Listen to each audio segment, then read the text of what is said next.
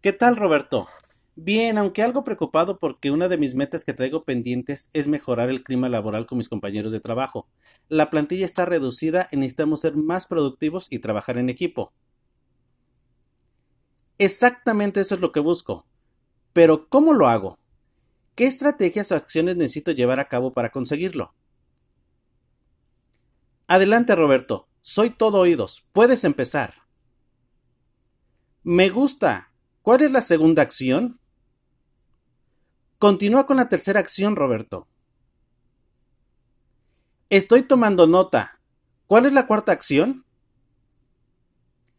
Qué interesante. Nos falta la quinta acción. Tienes razón, y son cambios muy sencillos para mejorar el clima laboral y corregir que los colaboradores se sientan más cómodos y la calidad de trabajo aumente. Voy a empezar a ponerlas en práctica.